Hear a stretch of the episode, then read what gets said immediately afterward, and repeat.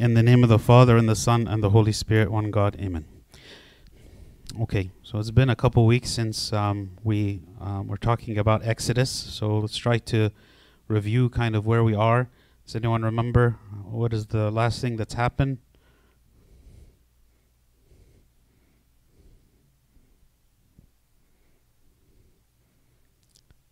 So, where's Moses? Where was Moses? Uh, last thing, uh, the Israelites uh, worshipped the the golden calf. Right, so Moses was on the mountain. He received the Ten Commandments. And then he came down. He saw the people were worshiping the golden calf. And who's the one who made the calf for them? Aaron, right? The brother of Moses. And then what happens? So Moses, in his frustration of seeing the people worshiping the calf, he breaks the, the tablets that God gave him that had the Ten Commandments. And then He smashes the golden calf and put it in water. Yeah, he smashes the golden calf. He, he mixes it with water, and he makes the people drink the water. Okay, and then um, he he he asks from the congregation, the people, whoever is on his side, to come, and they and the Levites are the ones who come, and then they go and they kill the people who are who are like in, the, in like uh, committing sin and worshiping um, the calf, and then God is so angry with the people, he wants to destroy them Okay, but Moses intercedes for them so that he does not destroy them. Okay, um, and then uh, the people at that point, after all that happened, the people were getting ready to move to the next um, location um, on their way now, going to the promised land. This is where God is leading them. Okay. So that was chapters 31 and 32. So in chapter 33, there is now a renewing of the covenant. Okay, so God is going to renew the covenant again with the people after they fell away and they were um, worshiping the idol. It says, Then the Lord said to Moses, Depart and go up from here, you and the people whom you have brought out of the land of Egypt, to the land of which I swore to Abraham, Isaac, and Jacob, saying, To your descendants I will give it. So again, this is the renewing, right? Because the covenant that was given was exactly this that God would um, multiply them, and he would make give make them to be a mighty nation. And so again, after all this scene that's just happened, where the people are sinning against God, but yet God in His, in, you know, He still has the same purpose for them. His purpose is to lead them out of the land of Egypt, where they were slaves, and to bring them into the land that He promised to Abraham, Isaac, and Jacob, because this was the covenant that He made with them. Okay. And I will send my angel before you, and I will drive out the Canaanite, and the Amorite, and the Hittite, and the Perizzite, and the Hivite, and the Jebusite. Go up to a land flowing with milk and honey, for I will not go up in your midst, lest I consume you on the way, for you are a stiff necked people. Now, when we read this, it's kind of curious, okay, because he says, I will send my angel before you. But then he says, But I will not go up in your midst. Right? Like, I'm going to send an angel, but I will not go with you. Okay? So, when here God is speaking about sending this angel, okay, so it says there he's going to guide them there, but the way that he is with them is not as before. Okay? Because he is like there is some separation between him and the people because of the sin that they had committed. Okay, he still wants them to go. He still wants to lead them by sending this angel, but it, he says about himself, um, I will not go up in your midst, lest I consume you on the way. Meaning that God is um, is angry with the way that they behaved, the, the actions that they did, and so he is saying that he is not going to go with them, lest he destroy them because of their repeated sin, because of them, them being stiff necked and stubborn and constantly disobeying God um, all the time. So you see, like the, the, the tone that God is speaking to them has changed. Like, for instance, instead of him referring to them as my people, he refers to them as the people you have brought out of the land of Egypt. Kind of like referring them to Moses, the people you have brought out of the land of Egypt, instead of referring to them as um, my people. This angel that's mentioned here is not the same angel that was mentioned in Exodus chapter 23. Um, in that in that passage when the Lord is speaking about sending an angel, you know, he, he was speaking about like sending an angel along with his presence and that he is the one who is with the people and so on. Here, this is like kind of him distance, dis- distancing himself um, from them because in, tw- in Exodus chapter 23, God says about the angel, For my name is in him. Like the angel that is being sent, the, the angel that God wants to send with the people in Exodus 23, saying, My name is in him. So saying like God is, is present right? Whereas here, God is saying, I will not go up in your midst, okay, lest I consume you um, on the way. Um, they lost some kind of blessing, the blessing of his presence. He is still going to do for them what he promised. He is still going to do for them what he promised Abraham, Isaac, and Jacob and fulfill the covenant that he told them. But there is the way that he wanted it to be done the the the the blessing that they were to have received is different now, right? They lost something along with this. Um, you know, in, in 2 Timothy 2, verse 13, it says, If we are faithless, he remains faithful. He could not deny himself. Right? Like like even when we are faith faithless, he's he still is faithful to us because he cannot deny himself but it doesn't mean that the path is going to be the same path as before. I mean if you look actually at the whole story of humanity right? The whole story of humanity is that things have not turned out the way god intended. You know god did not intend for us to be living in this world the way that we're living in it. He did not intend for the corruption in the world the sin in the world and so on. He intended the path that we should be alive in the world as completely different one. So he still found a way through the work of the Lord Jesus Christ and offering us salvation, he still found a way to take us to the heavenly promised land, the heavenly Canaan, right? The kingdom of heaven. He found a way for us, but the path is broken. Like the pathway from where we are to, to there is very different than the one that he originally intended, the straight path. And we're going to see further on when um, it starts speaking about like the entering of the promised land, which is not going to be in the book of Exodus, it's in the book of Numbers, I think. Um, but uh, the idea of entering the promised land, the people did not want to enter because they were afraid, and so they ended up wandering for 40 years in the wilderness. And this 40 years in the wilderness represents our life, right? It represents the path that we chose to take because we deviated from the will of God that still ended up in the location that God wanted us to be, but it was a much more difficult path and, and a much longer path and, and, and, and a path that involves suffering that God did not want us to suffer.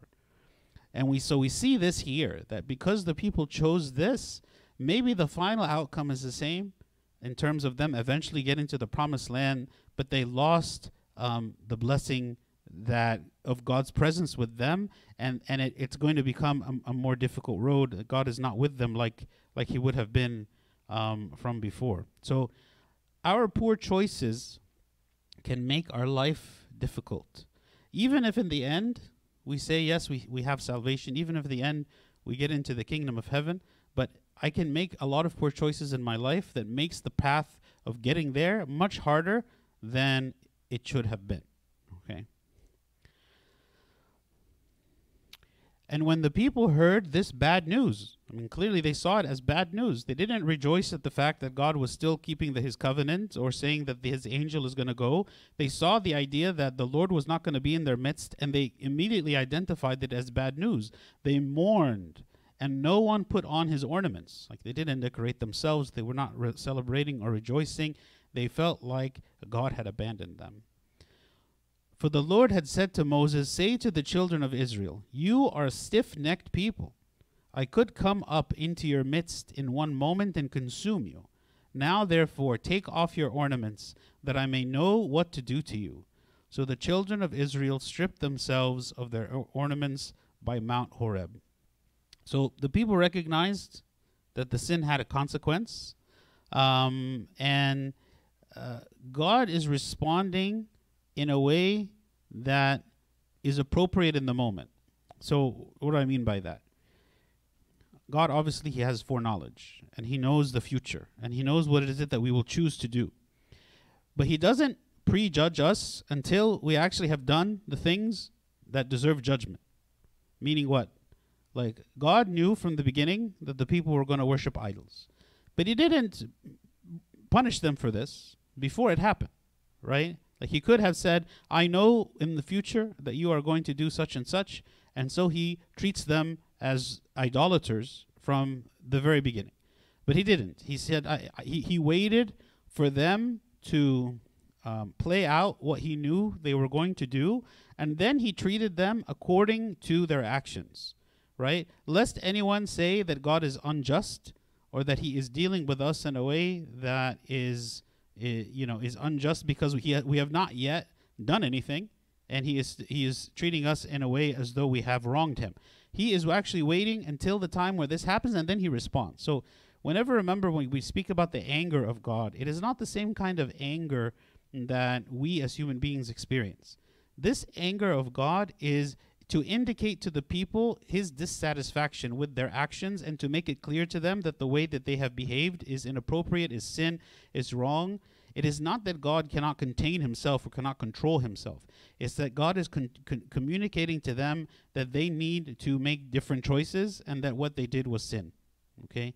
Um, so God is asking them to repent, right? And the idea that He gives them this stipulation, He gives them this command, saying, Take off your ornaments that I may know what to do to you, this is actually a good thing. This means that God has not rejected them completely. Like if God chose, He could have just completely destroyed them. You know, He could have brought fire from heaven and consumed them, destroyed them. The fact that He's still having a conversation with them, the fact that He is still telling them what to do, means there is still some hope for them to take a positive action to help themselves, right? So, so whenever also we fall into sin, right? There is self-destructive ways that we can respond to that, meaning we can go into isolation, we can not pray to God, we can feel like we want to kind of um, seek after ways of dealing with our stress and anxiety and so on that actually makes us fall into even more sin, or we can do positive things that help to alleviate the problem, help to uh, to to draw us close again to God, to ask God for His forgiveness, to repent of our sins, um, and so on. So here, God is giving them this choice. He's saying, if you want to continue a relationship with me, and you want me to forgive you your sin, then demonstrate repentance. And the way here He's telling them to demonstrate repentance is through some type of asceticism, right? Like, yes, they said okay, like they could have said, "We are sorry." They could say, you know, that we have sinned. They said to themselves, like, "We are sorrowful because God is not going with us." And they, but but God wanted them to take some kind of action, right? That action is do not adorn yourselves, do not celebrate, do not do not go about your day in the normal way that you would go about.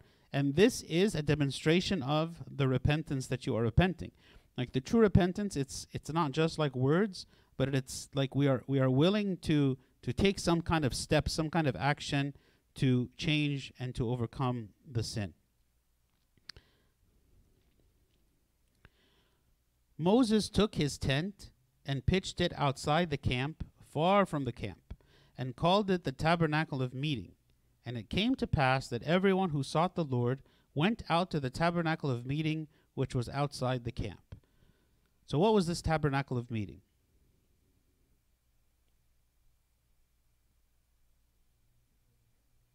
Hmm? Like a church where they go pray? Okay.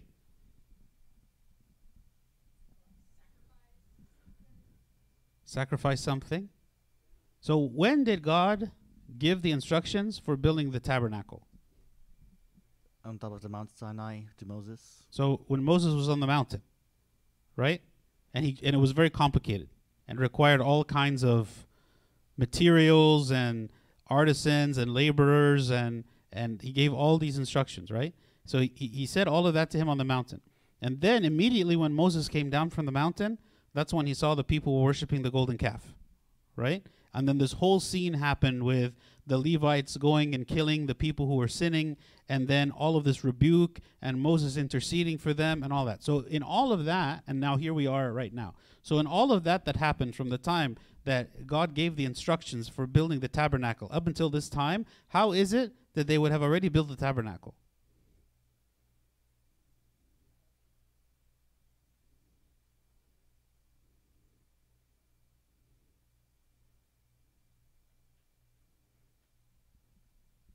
But it does say uh, he pitched his own t- his own tent. His own tent. right? So this was not the tabernacle.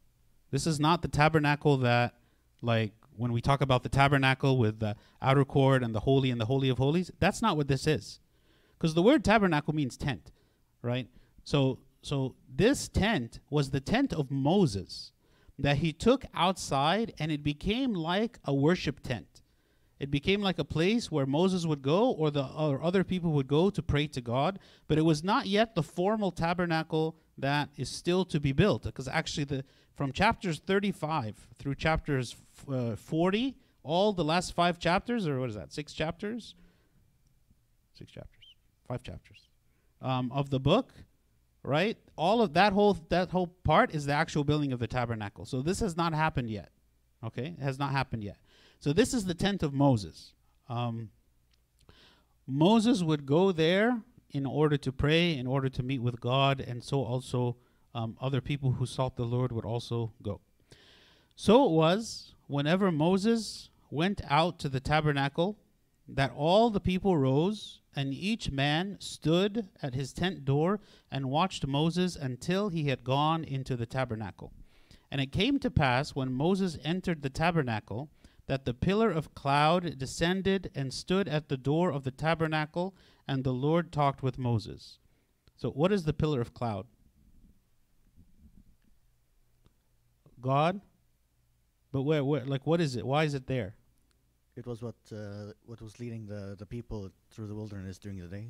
So, so there's two things leading the people. During the day, there was this pillar of cloud, right? And actually, if you remember from even when, um, when before the before the the people uh, crossed the Red Sea, God was like protecting them with a pillar of cloud, and at night there was a pillar of fire. So whenever they are traveling, God would be present with them either in the form of a pillar of cloud or a pillar of fire, so that they could always see the presence of God. So this pillar of cloud that is present with the people, that is leading them wherever they need to go, came upon this tent. Okay? And it says the Lord talked with Moses, and we'll see what that means. All the people saw the pillar of cloud standing at the tabernacle door, and all the people rose and worshipped, each man in his tent door. So the Lord spoke to Moses face to face, as a man speaks to his friend. And he would return to the camp. But his servant Joshua, the son of Nun, a young man, did not depart from the tabernacle. Okay, so what does it mean that God speaks with Moses face to face? Because elsewhere it says no one can see the face of God and live. How is it that he could be speaking to God face to face? Like it was like a direct dialogue. direct dialogue, right? It doesn't mean literally face to face. It means that when Moses, when God spoke to Moses, he spoke to him in a clear, distinct, and direct way, right? It wasn't through some kind of like difficult to interpret visions or some kind of prophecies. Like he spoke to him directly and clearly in a way that he could understand very easily, okay? Um, also, we see here Joshua, right? Joshua becomes the leader of all of Israel after Moses dies. And you can see from even, and that's still far, like that's still much later than this. But you see the beginnings of Joshua's discipleship to Moses. It's very clear. Joshua was one of the people who went up on the mountain with Moses. Joshua is here staying in the tabernacle um, and, and being with Moses all the time. And so he is learning from him. Joshua is walking in the footsteps of Moses. He is observing all that he does and so on. And this idea of discipleship is a very important aspect of Christianity in general and in the church because one person learns the faith and learns the right behavior and actions from an elder, from a spiritual father, from someone who is older and wiser and more experienced that we learn from them. And it is through that experience then we are able to do whatever it is that needs to be done. And then we also teach those people who are kind of younger, who are coming and coming after us. So the idea of discipleship is very important. Um, we learn um, a lot of the things even in the faith, like in the early church, there was the oral tradition, and each of the generations um, of like the early church fathers, they would learn the faith and the tradition of the church from the generation that came before them, right? And every kind of all of the apostolic fathers, they had like their um, their elders. Like for instance, Saint Polycarp, his kind of he was the disciple of Saint John the Beloved, right? Every everyone like learned the faith from someone else. And so here Joshua is learning. This is what makes him to be a very effective leader because he got to see firsthand the way that Moses dealt with things, the way that God spoke with Moses, what is it that w- Moses was doing, um, and so on. Then Moses said to the Lord, See, you say to me, Bring up this people. But you have not let me know whom you will send with me. Yet you have said, I know you by name, and you have also found grace in my sight. Now therefore I pray, if I have found grace in your sight, show me now your way, that I may know you, and that I may find grace in your sight, and consider that this nation is your people. What is Moses saying here to God?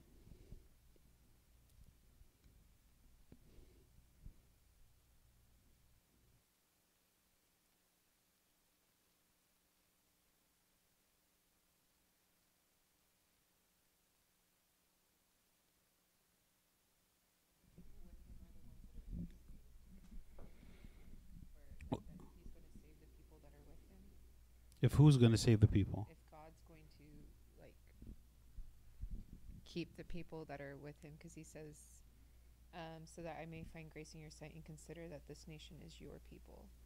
So there seems to be doubt in Moses on whether or not he's actually going like God's going to save this nation. Yeah, so because God just said he's not going with them, right? So Moses here is again interceding, right? And he's asking God, he's saying, How is it that you can tell me to bring up these people, to lead these people, but then you are saying, But I'm not going with you, right? Saying, If these people are really your people and you called me to lead these people out, then go with us, you know, that I may find grace in your sight. Like like do this. Like he's asking god essentially to forgive the people and so that he will continue with them as originally he intended to do right if god does not accept these people and does not go with them how is it that moses will succeed in this mission right that god is the one who called him um, to do? So this is what M- moses is asking god. And one of the things that we see from people who are very deep in their faith is they discuss things with god and they, if you want to say, argue with him. You know, Pope Shenouda, he would always say, like when you go and you pray, it's like you, you, you, you stand in prayer and you tell him, I am not leaving until you bless me, which is the same thing that Jacob said whenever he wrestled with God. The idea that we don't just take at face value, like, okay, God here said, I, I'm not going with you. But Moses did not accept this. He didn't, he didn't just say, okay, you're not going with us, you're not going with us. He kept asking. And the Lord Christ gave the uh, example of the parable of the persistent widow, who was a widow that continued to ask the judge for justice. And the, the kind of the moral of the story uh, was that if this woman kept asking this unjust judge for justice, and in the end he gave it to her simply because he was fed up with her whining, how much more is God, who loves us, going to listen when we persevere and asking him in our prayers? So the thing that Moses had is he believed in God's mercy.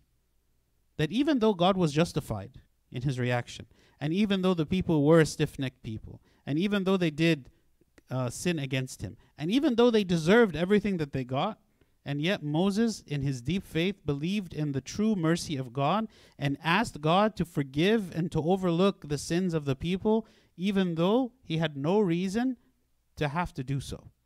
Right? This was the request that Moses made. It was a request made by faith, remembering the characteristics of God, remembering the goodness of God. Like, do not punish us according to our sins. And we say this in the liturgy according to your mercy, O Lord, and not according to our sins. What are we saying? We're saying, treat us not according to what we deserve, but treat us according to your mercy. And this is exactly what Moses was doing. He knew that God was merciful, and he's asking now God to give him his grace. Yes. apply to spiritual things though because like forgiveness and all of that because sometimes people pray for things that are not good for them right or something that god might not think is the best for them there's something better that god wants for them you know so where's the actual like guideline for that Yes. No, you're totally right. like if if if we ask for something that is not in the will of God and something that is bad for us, then God is not going to give it to us.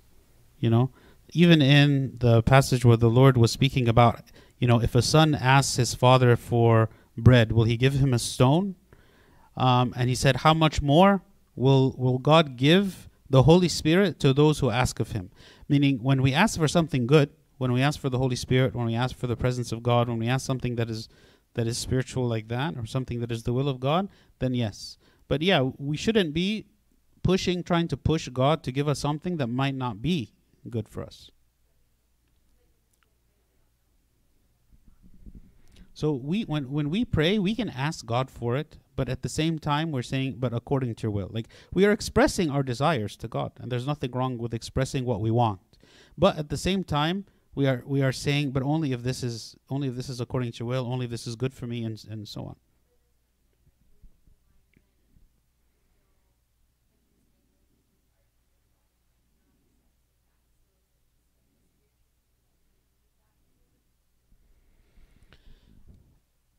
Yeah, no, I understand what you're asking. Um, we can persevere in asking God for something that we want. But in the, because the only time that we know whether it really is the will of God is by observing what's happened. Like okay, like let's say for instance there's a person who is ill and you know maybe terminally ill. And so we're asking God to heal this person and it's someone that we love. So we feel very strongly about it. And so we keep asking God for it. Now, in the end, do we know if it is the will of God or not? We don't know. So we keep praying, we keep praying, we keep praying until we see what happens. Either that God is going to heal this person or the person is going to die, right? The same thing happened with King David, right? Like when King David, he had a son with Bathsheba. And because of his sin, God said that this child was going to die. But King David kept asking God to forgive him and to save the child. So he kept praying, praying, praying, praying, and in the end, the child died. And that's when he stopped. So there's nothing wrong with persevering in prayer and asking God for what it is that we want, while at the same time saying, but according to your will. I don't know. Is this the right for me or, or not right for me?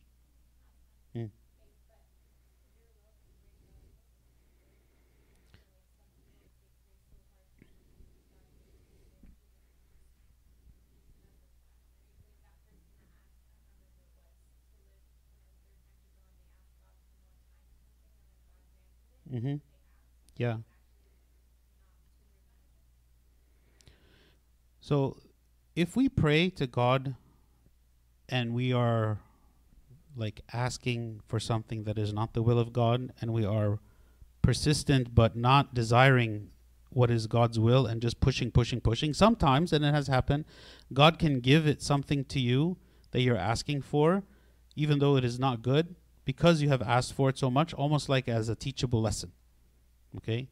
And maybe we've all experienced like we want something and we ask God for it, and, he, and we end up getting it, and then it's not as good as we thought that it was going to be. Um, but even when God does that, maybe He does that to teach us something, to teach us to let go of our will and to see that even the things that we are think are good are not necessarily as good or you know as as we thought they were.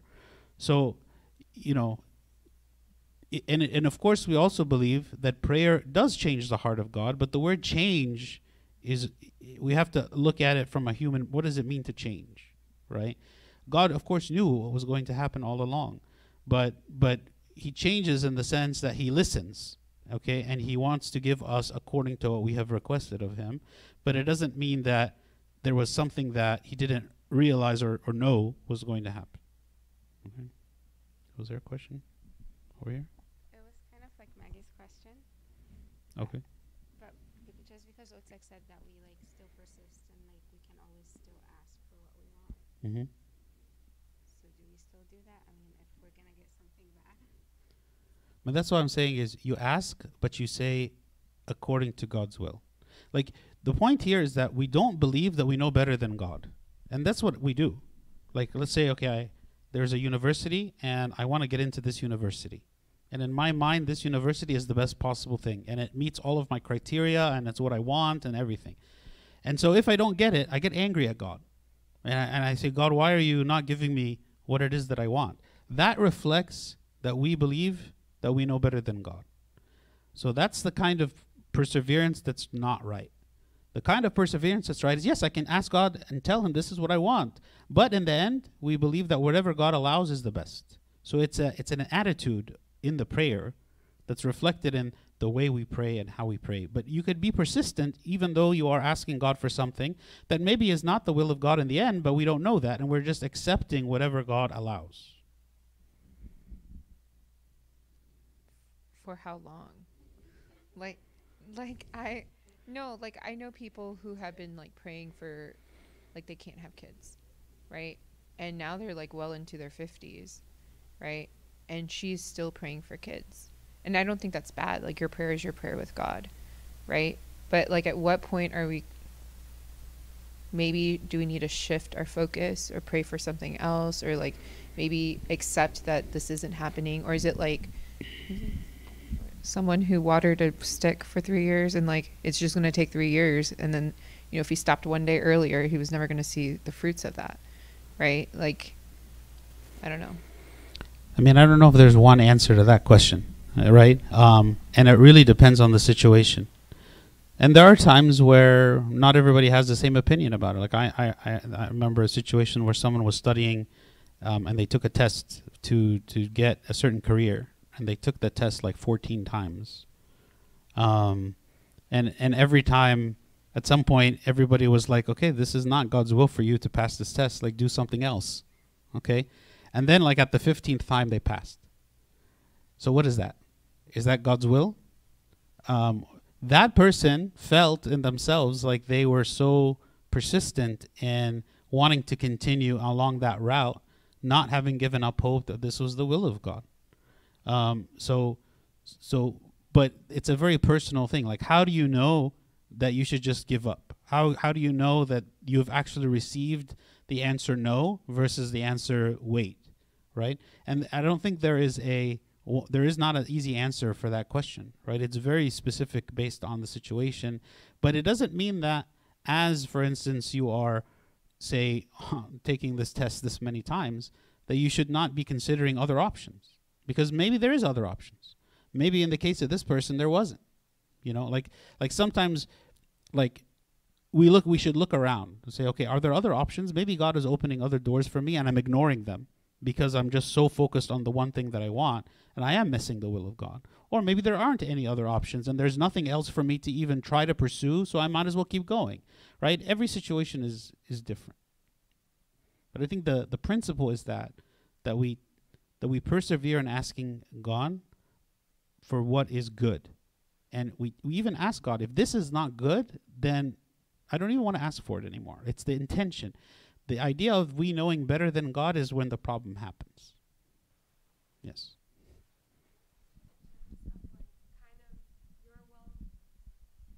I have a question in terms of like your will versus something that I've kind of heard is people saying like my parents' will. Like they their parents want them to do something and they think that through following their parents they're following God's will. Do you think this is true because this is something that I think personally uh, I struggle with? Feel like this is a loaded question. um, there are a lot of times where God expresses His will to us through people, and parents are a big a big one, right? Because God has placed us in the care of our parents all growing up, and our parents know us very well. Our parents understand our personality very well, and God uses our parents to show love to us. And that's clear in all the ways that God loves us through our parents for years and years and years, and even as adults. Um, so, a lot of times it is the case that maybe God communicates to us through. Uh, through our parents, in the sense that, like, let's say there's a certain path that I want to go, and my parents are not comfortable with it, and they feel like this isn't right for you. I should take that seriously. Like, I should, I should think and really pray and say, is this a sign from God that this isn't right for me? But it doesn't mean that our parents are infallible either. Like it doesn't mean that because my my parents are not comfortable with a specific thing that that means that's definitely not right. Because everybody has a different path, has a different um, personality. Um, maybe our, our parents like don't un- fully understand something that is what I'm wanting to do.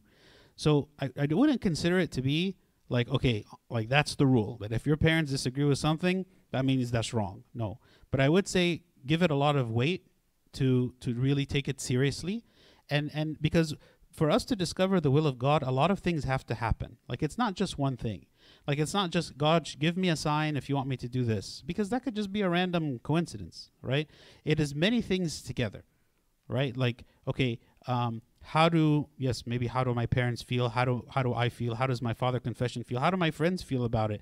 Are all the circumstances lining up so that this becomes kind of a smooth uh, like a uh, like a smooth decision that's going to bring me a lot of positive things you know? Or is it filled with obstacles and confusion and pain and and it does it's not going smoothly and so on? So like those are things to consider right? So i would say like the parents are one data point and maybe a strong data point but it's not the only data point. It's not the only thing I'm going to consider and look at and say, okay, well, if my parents disagree with it, then that's 100% not right.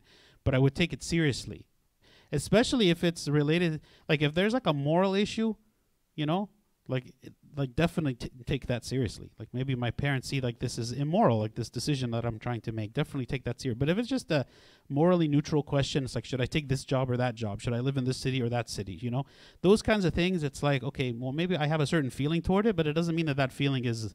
It's not like necessarily that this is God communicating me through that, but I should I should listen and take it seriously, but consider everything.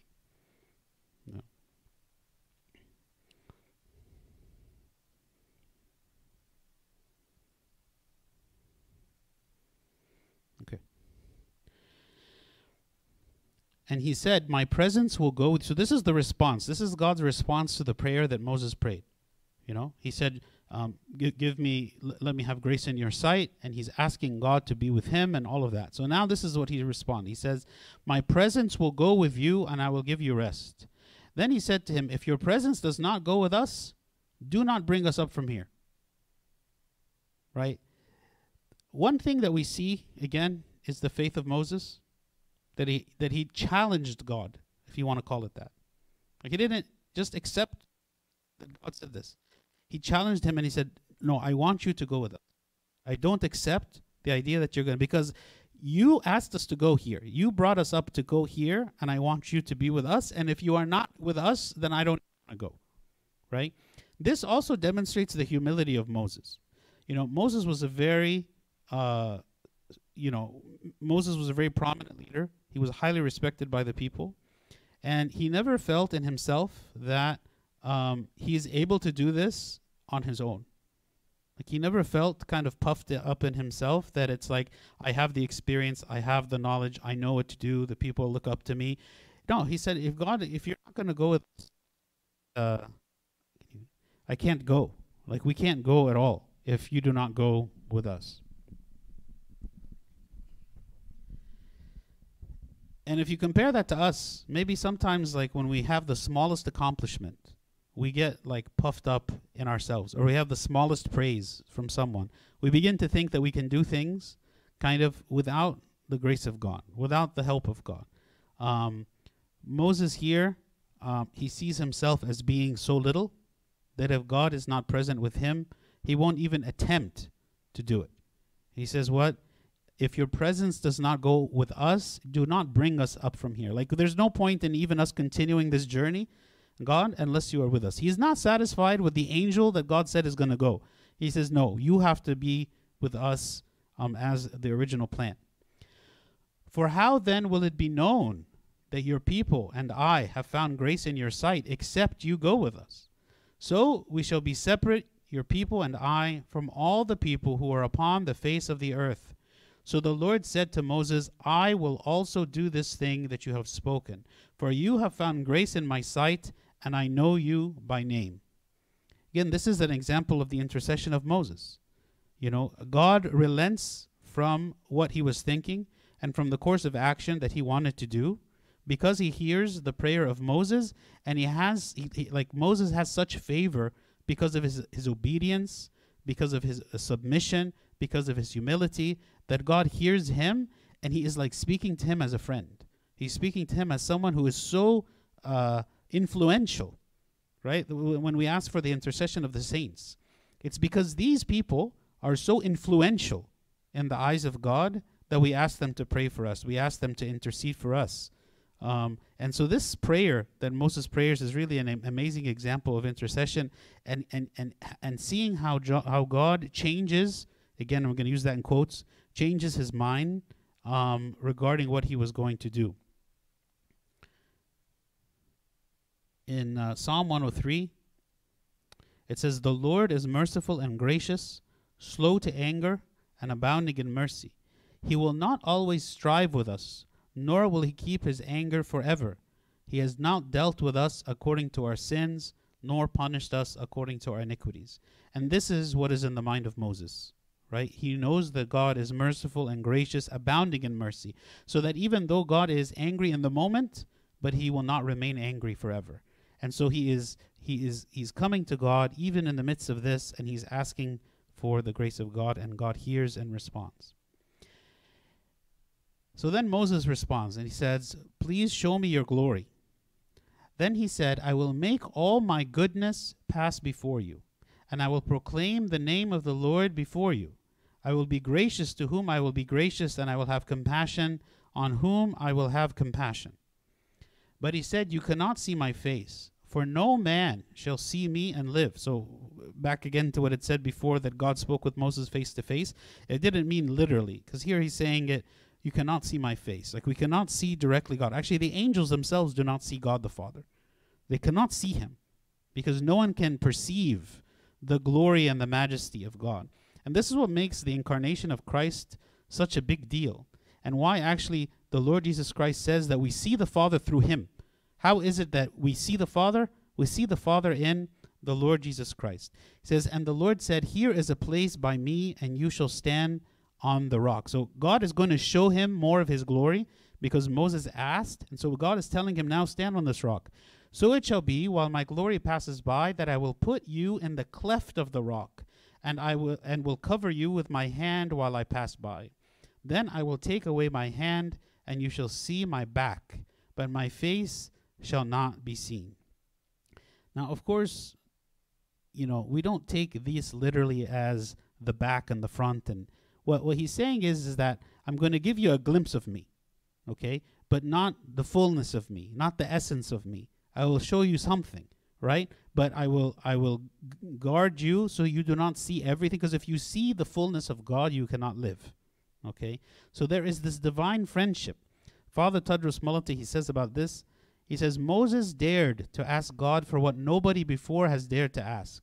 As his heart was kindled with divine love, he yearned to see God as He is. He wished to see the incomprehensible and to perceive the imperceptible. Right? Moses is asking to see the glory of God, and to, to see it um, is is like unable to be perceived by human wisdom or human effort. Only God can reveal. Only God can reveal Himself to us so that we can see Him. In John chapter 1, it says, No one has seen God at any time. The only begotten Son, who is in the bosom of the Father, he has declared him. We cannot see God. We cannot perceive God. We do not know him except through the Lord Jesus Christ to make himself known to us to be able to see him. So the only way we have access to the Father is through the Son, and that is why in the incarnation we have such a glimpse of God in a way that no no no other time before we were able to see him. Yes. obvious, but I don't know. It's not connecting. Why is it that if you see God in His full glory, you cannot live? Because he is too he's too great. Like he's too great to be gazed on right? He there's no way for us to to comprehend him. That if we were to see him it would be too overwhelming to us even to the angels even to any spirit to be uh, like that's why it says that the angels even cover their eyes so they cannot see god right? So it it, it, it, it goes to god's um, immense and infinite glory that cannot be perceived, cannot be understood, cannot be comprehended, and anyone who tries to look on God would simply die, unable to to live in seeing like that overwhelming condition. You know, even in the book of Revelation, when when Saint John the beloved was seeing even the visions of heaven, you know, it's like he, he got sick. He couldn't he couldn't per- he couldn't like perceive or comprehend all the things that he saw. So we as limited creatures cannot like see the unlimited God and perceive him, and that's why.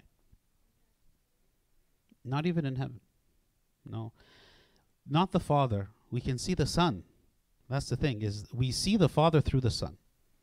So in heaven we will see the Lord Jesus Christ and we can gaze upon him and look upon him just as the people on earth saw him, but not the Father. You cannot see the Father. Even in heaven. Yeah. glorified bodies and But- all of that. That's right. Because again, even the angels cannot. Even now, right? The angels cannot. The angels who are in heaven. But wasn't that what happened in the garden? Right? Like Adam and Eve experienced God. God God appears in a form that we can see him. But he doesn't show us his essence of who he actually is in his fullness in his full glory. Right? Like God can make uh, God can make some kind of like appear to to a person in a form, but that's not really the, the, the fullness, right? The fullness of God. That's just uh, like an apparition, if you want to call it that, an appearance of God, but not who he actually is. Yeah. Yes. I'm not sure if this is a silly question, but would you not experience the Father and the Holy Spirit in heaven? I didn't say you don't experience them. Right? I'm not saying that you don't experience them. I'm saying you cannot look upon them. You cannot look upon the Father specifically. Okay? Um, for instance, when people heard the word the, the words of the Father, right? Like when the when the Lord was baptized, people heard a voice saying, This is my beloved Son in whom I am well pleased, right? That voice is the voice of the Father, right? So it's not that we cannot interact with him in any way. And even here, when Moses was seeing God, it says he saw the back of God, like in the sense that he saw part, he saw something like a partial vision of God, but he did not see the full essence of God. So I'm not trying to say that like God is locked away somewhere and we don't see him or we know, don't know him. What I'm saying is that we cannot see him in his full essence. Even the angels that carry the throne of God were carrying the throne, right, of God, and yet they still do not gaze upon his essence. Okay, so I don't know if I can explain it in any more clear way because I don't myself understand it any more than that. Um, just to say that it's clear from the scripture that God cannot be seen directly, but we can perceive Him in other ways. We can see Him in a in a like a like a partial kind of apparition appearance of how He chooses to appear to us, but not in His essence of who He actually is.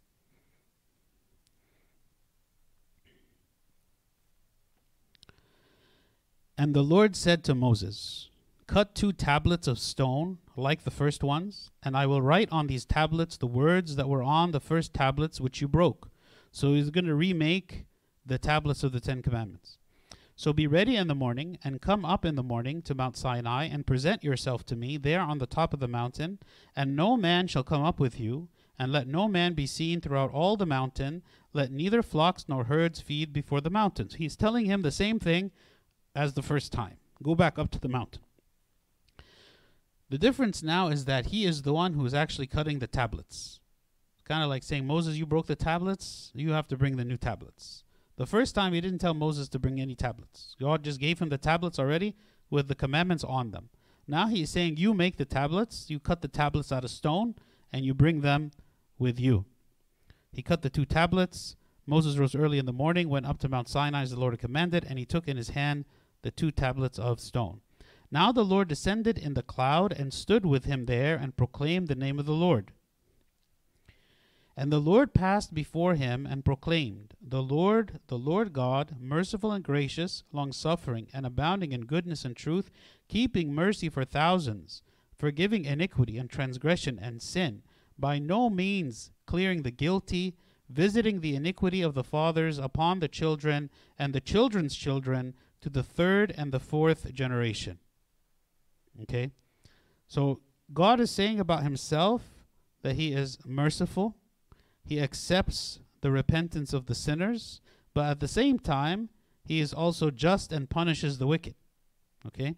And then there is this verse here where he's speaking about visiting the iniquity of the fathers upon the children. Okay? And this, um, we have discussed this before um, in the light of what the Lord said in uh, Ezekiel uh, chapter 18, where he says essentially each soul is judged according to his own deeds. In Ezekiel 18, verse 4, it says, Behold, all souls are mine. The soul of the Father as well as the soul of the Son is mine. The soul who sins shall die. Meaning the one who is the sinner is the one who is responsible for the sin.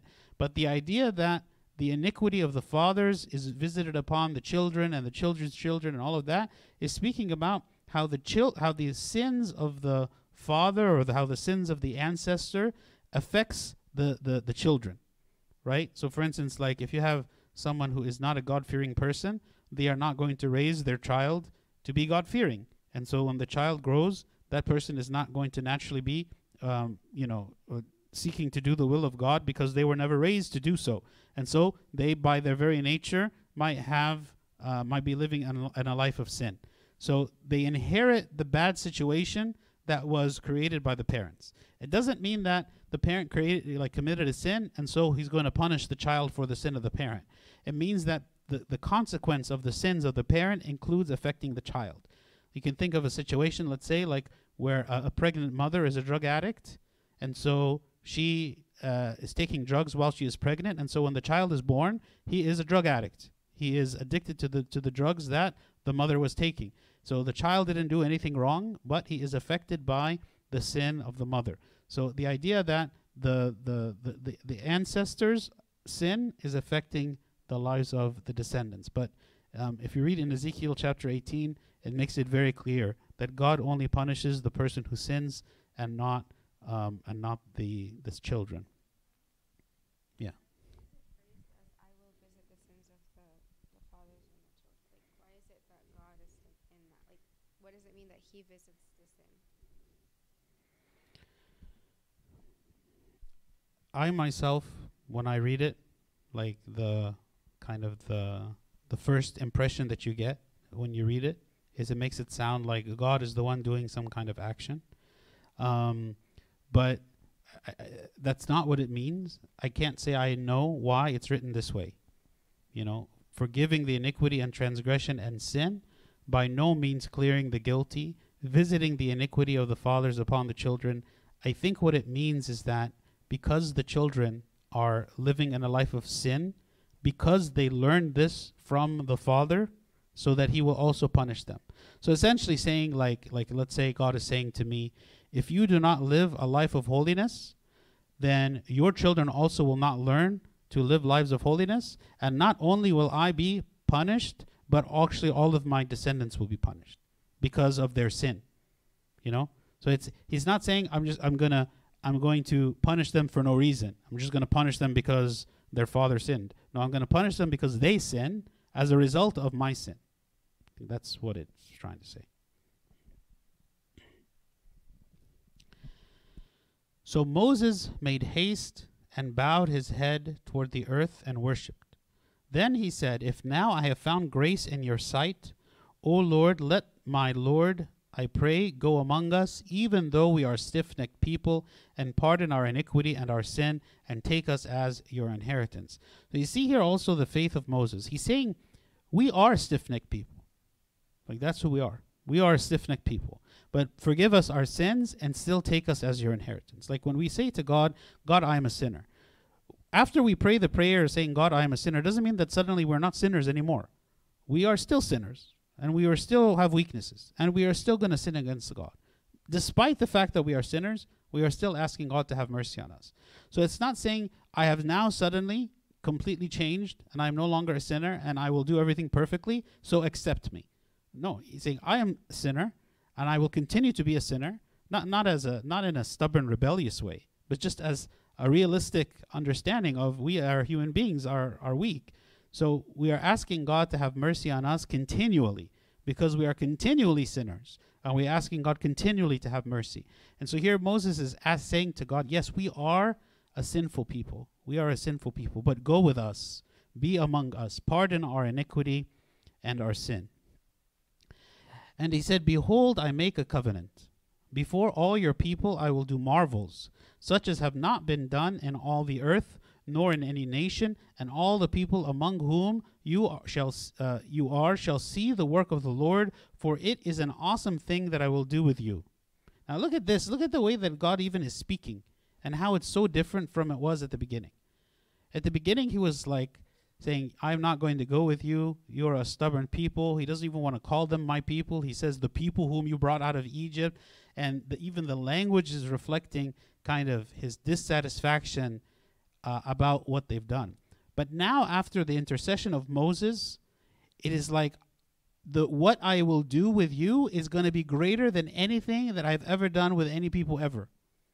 And that the people are going to see the work of God in you, for it is an awesome thing that I will do with you. It's like a complete 180, completely different the way that God is, is seeing them. Observe what I command you this day. And, and, and note, the people haven't done anything yet. Like the people, all they did is he told them, don't put on your decorations, and they didn't put on the decorations. But all of this was through the intercession of Moses, right? All this change was from the intercession of Moses. Observe what I command you this day. Behold, I am driving out from before you the Amorite and the Canaanite and the Hittite and the Perizzite and the Hivite and the Jebusite. Take heed to yourself, lest you make a covenant with the inhabitants of the land where you are going, lest it be a snare in your midst. So he's warning them. When you go into the promised land which I am giving you, do not interact with the other nations that are there. Do not make covenants with them. Do not make treaties with them. Do not socialize with them. Do not interact with them in any way. Because if you do so, then they will be a snare. They will lead you into idolatry. They will lead you away from me because they are pagans. But you shall destroy their altars, break their sacred pillars, and cut down their wooden images. For you shall worship no other God, for the Lord, whose name is jealous, is a jealous God. When God refers to himself as jealous, he, it means that he does not want his people to worship any other God. It is like a monogamous relationship between God and the people, only worshiping God alone, not worshiping anything else.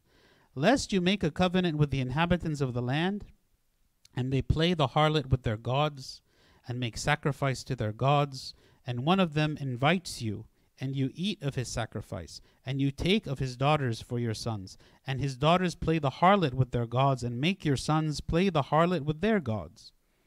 You shall make no molded gods for yourselves. Right? So he tells them what they should not do. Do not make any treaty of peace with any of these nations. Um, but sadly, um, they disobey this. Okay? And, and, and actually, the book of Judges, in the book of Judges, chapter 2, this is where, after the people have entered into the promised land and they conquered a lot of the nations that were there, and they had many, many victories, and then at some point, they began to feel complacent. They began to feel like, okay, we are strong. We have conquered many of the nations. Why should we keep going out and killing more of these nations? Why don't we make use of them? Why don't we subvert them? Why don't we make them submit to us and they can be our servants and they can work for us and, and they can they can benefit us. So why should we get rid of them completely? Right? And actually because of this, okay, it says this is in Judges chapter 2. It says, Then the angel of the Lord came up from Gilgal to Bochim and said, I led you up from Egypt and brought you to the land which I swore to your fathers. And I said, I will never break my covenant with you. And you shall make no covenant with the inhabitants of this land. You shall tear down their altars. But you have not obeyed my voice. Why have you done this? Therefore I also said, I will not drive them out before you, but they shall be thorns in your side, and their gods shall be a snare to you. So it was when the angel of the Lord spoke these words to all the children of Israel that the people lifted up their voices and wept. So the command that God is giving here to them about how to behave and what to do with the nations, right? If you fast forward to the book of Judges, he reminds them of this command and they disobeyed. They didn't do what God asked them to do. And from a spiritual perspective, what does these nations represent? The nations that were in the promised land represents sin. They represents the sins that we cling to, that we don't want to get rid of them, that we kind of are comfortable with them being there. They bring us some kind of joy or comfort or pleasure, And so we do not want to fight to remove those sins, but we try to cohabitate with them. We try to say that I will be I will follow God while at the same time I have these relationships with sin that I keep in my life while at the same time I am following God. So this is what the people did, right? They they said we are worshiping God, but at the same time we are tolerating the the paganism, we are tolerating these nations who are here because we benefit from them in some way. The feast of unleavened bread. So now he is going to essentially all the stuff we're about to read is stuff he's already said. He is reviewing again everything that he said to them from before, before the whole worshiping of the golden calf. He is reminding them again of it. it says, The feast of the unleavened bread you shall keep. Seven days you shall eat unleavened bread, as I commanded you, in the appointed time of the month of Abib. For in the month of Abib you came out from Egypt. He said this before. All that open the womb are mine, and every male firstborn among your livestock, whether ox or sheep. But the firstborn of a donkey you shall redeem with a lamb, and if you will not redeem him, then you shall break his neck. All the firstborn of your sons you shall redeem, and none shall appear before me empty handed. Again, he said all of this before about making the offering of the first fruit. Six days you shall work, but on the seventh day you shall rest. In plowing time and in harvest you shall rest. So this is the Sabbath. And you shall observe the feast of weeks, of the first fruits of wheat harvest, and the feast of ingathering at the year's end. Three times in the year all your men shall appear before the Lord, the Lord God of Israel. So before he was telling them what not to do, meaning stay away from the pagans, do not in- interact with them, and so on. And now he's telling them what they should do. He is reiterating the feasts, the Sabbath day, the sacrifices that they are to make, um, and so on. For I will cast out the nations before you, and enlarge your borders. Neither will any man covet your land when you go up to appear before the Lord your God three times in the year. You shall not offer the blood of my sacrifice with leaven, nor shall the sacrifice of the feast of the Passover be left until morning. Again, he is talking about the bread should not should be unleavened, representing that it is spotless without sin. The first of the first fruits of your land you shall bring to the house of the Lord your God. You shall not boil a young goat and its mother's milk. Again, this is reiterated command from before. Then the Lord said to Moses, Write these words, for according to the tenor of these words I have made a covenant with you and with Israel. So he was there with the Lord forty days and forty nights. He neither ate bread nor drank water. And he wrote on the tablets the words of the covenant the Ten Commandments. I think I mistakenly before spoke about the amount of time that Moses was on the mountain as the 40 days. It's actually, this is the 40 days, the second time that he goes up. Now it was so when Moses came down from Mount Sinai, and the two tablets of the testimony were in Moses' hand when he came down from the mountain, that Moses did not know that the skin of his face shone while he talked with him. So as God was in, as Moses was in the presence of God, his face began to shine, and Moses was unaware that this was the case. So when Aaron and all the children of Israel saw Moses, behold the skin of his face shone, and they were afraid to come near him. Okay?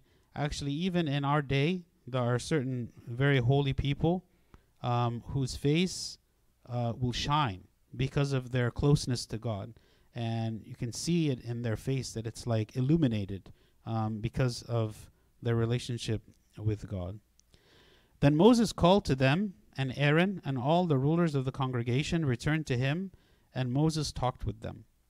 Afterward, all the children of Israel came near, and he gave them as commandments all that the Lord had spoken with him on Mount Sinai.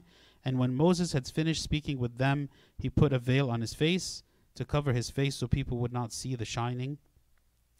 But whenever Moses went in before the Lord to speak with him, he would take the veil off until he came out, and he would come out and speak to the children of Israel, whatever had he had been commanded. And whenever the children of Israel saw the face of Moses, that the skin of Moses' face shone, then Moses would put the veil on his face again until he went in to speak with him. Okay? So the next chapters after this 35, 36, 37, 38, 39, and 40, the six chapters, um, are all related to the actual construction of the tabernacle.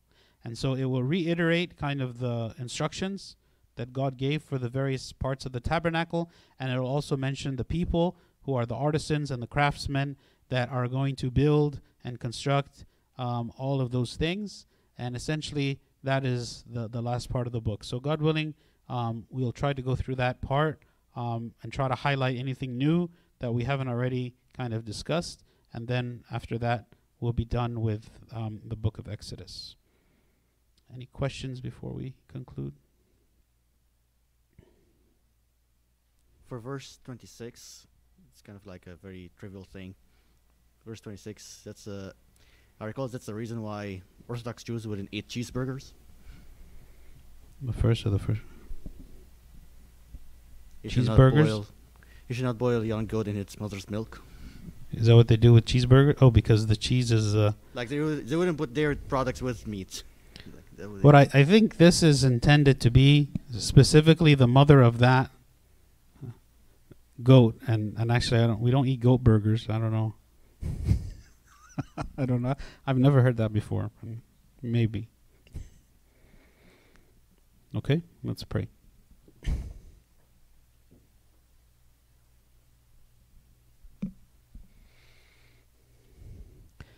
In the name of the Father, and the Son, and the Holy Spirit, one God, amen. We thank you, O Lord, for this day and for the opportunity to read your word and to understand it and to see how to apply it in our lives. We thank you, O Lord, for the example of your servant Moses, who was faithful and humble before you and sacrificed his entire life to serve you and to serve the people, and how you listened to his prayers and his intercessions.